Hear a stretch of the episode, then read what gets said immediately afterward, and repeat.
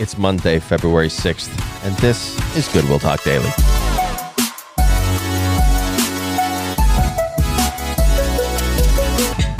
Welcome back, everybody, to Goodwill Talk Daily. Pastor Marcos here with you. We're going to do something a little different this week. We do this from time to time, and when, when I knew what we were going to be going through last week, with is, is a rough couple days there with a lot of judgment oracles in Isaiah, I decided that instead of continuing through that, we would take a break this week, and we would hear a portion of Scripture just read to us. I do this from time to time because it's important that we hear the Word of God read over us without any of my thoughts added in.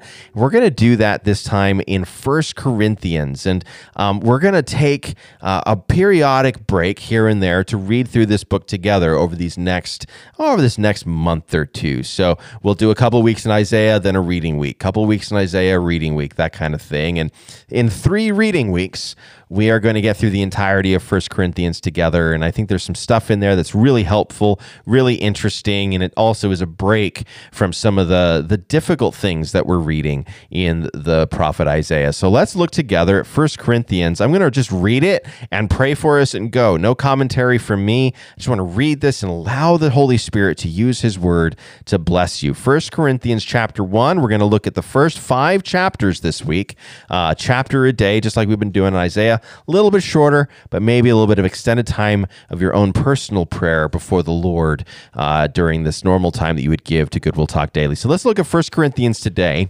starting in verse one of chapter one.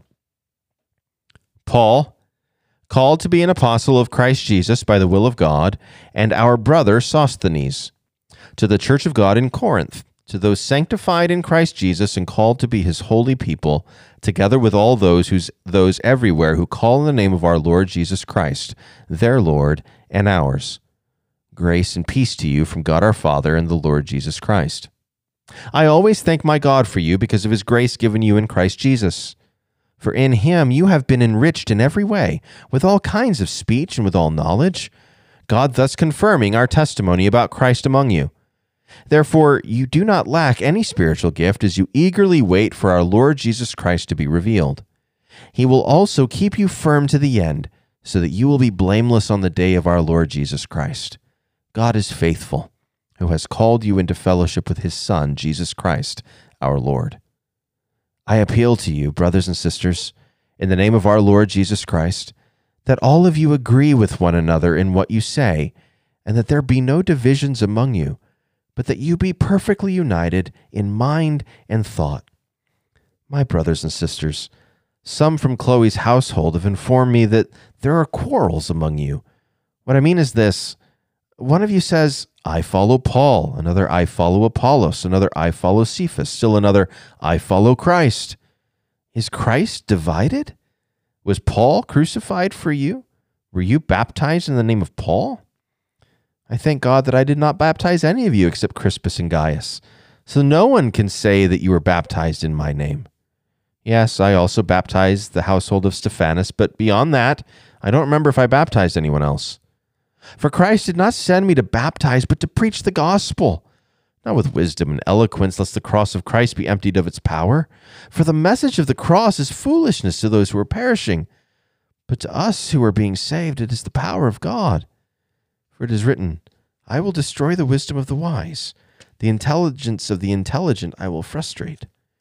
Where's the wise person? Where's the teacher of the law? Where's the philosopher of this age? Has not God made foolish the wisdom of the world? For since in the wisdom of God the world through His wisdom did not know Him, God was pleased with the foolishness of what was preached, to save those who believe. Jews demand signs and Greeks look for wisdom, but we preach Christ crucified, a stumbling block to Jews and foolishness to Greeks. But to those whom God has called, both Jews and Greeks, Christ, the power of God and the wisdom of God. For the foolishness of God is wiser than human wisdom, and the weakness of God is stronger than human strength. Brothers and sisters, think of what you were when you were called. Not many of you were wise by human standards. Not many were influential. Not many were of noble birth. But God chose the foolish things of the world to shame the wise. God chose the weak things of the world to shame the strong.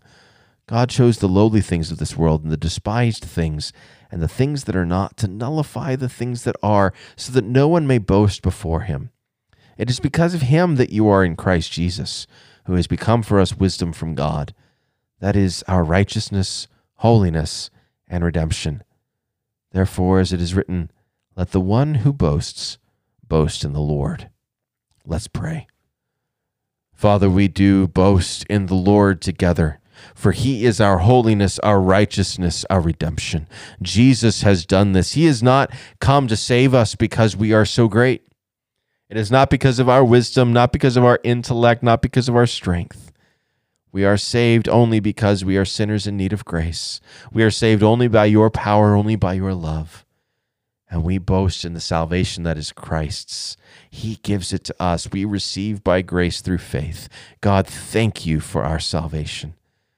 Thank you for the love that you give us. And would we, your people who have been loved by you, saved by you, would we be of one mind and one heart? Would we be of one thought? Unify your people in the truth of Jesus Christ. Would we be so unified around what is essential in Christ that we would be able to disagree well with one another on those non-essential things, even if they're important? God, would we be so filled with the love of the Spirit that we are united together in Christ. Thank you for Jesus. Thank you for our salvation. We love you. And we pray these things in Jesus' name. Amen. Thanks so much for being with me tomorrow. We'll continue our reading tomorrow right back here at Goodwill Talk Daily.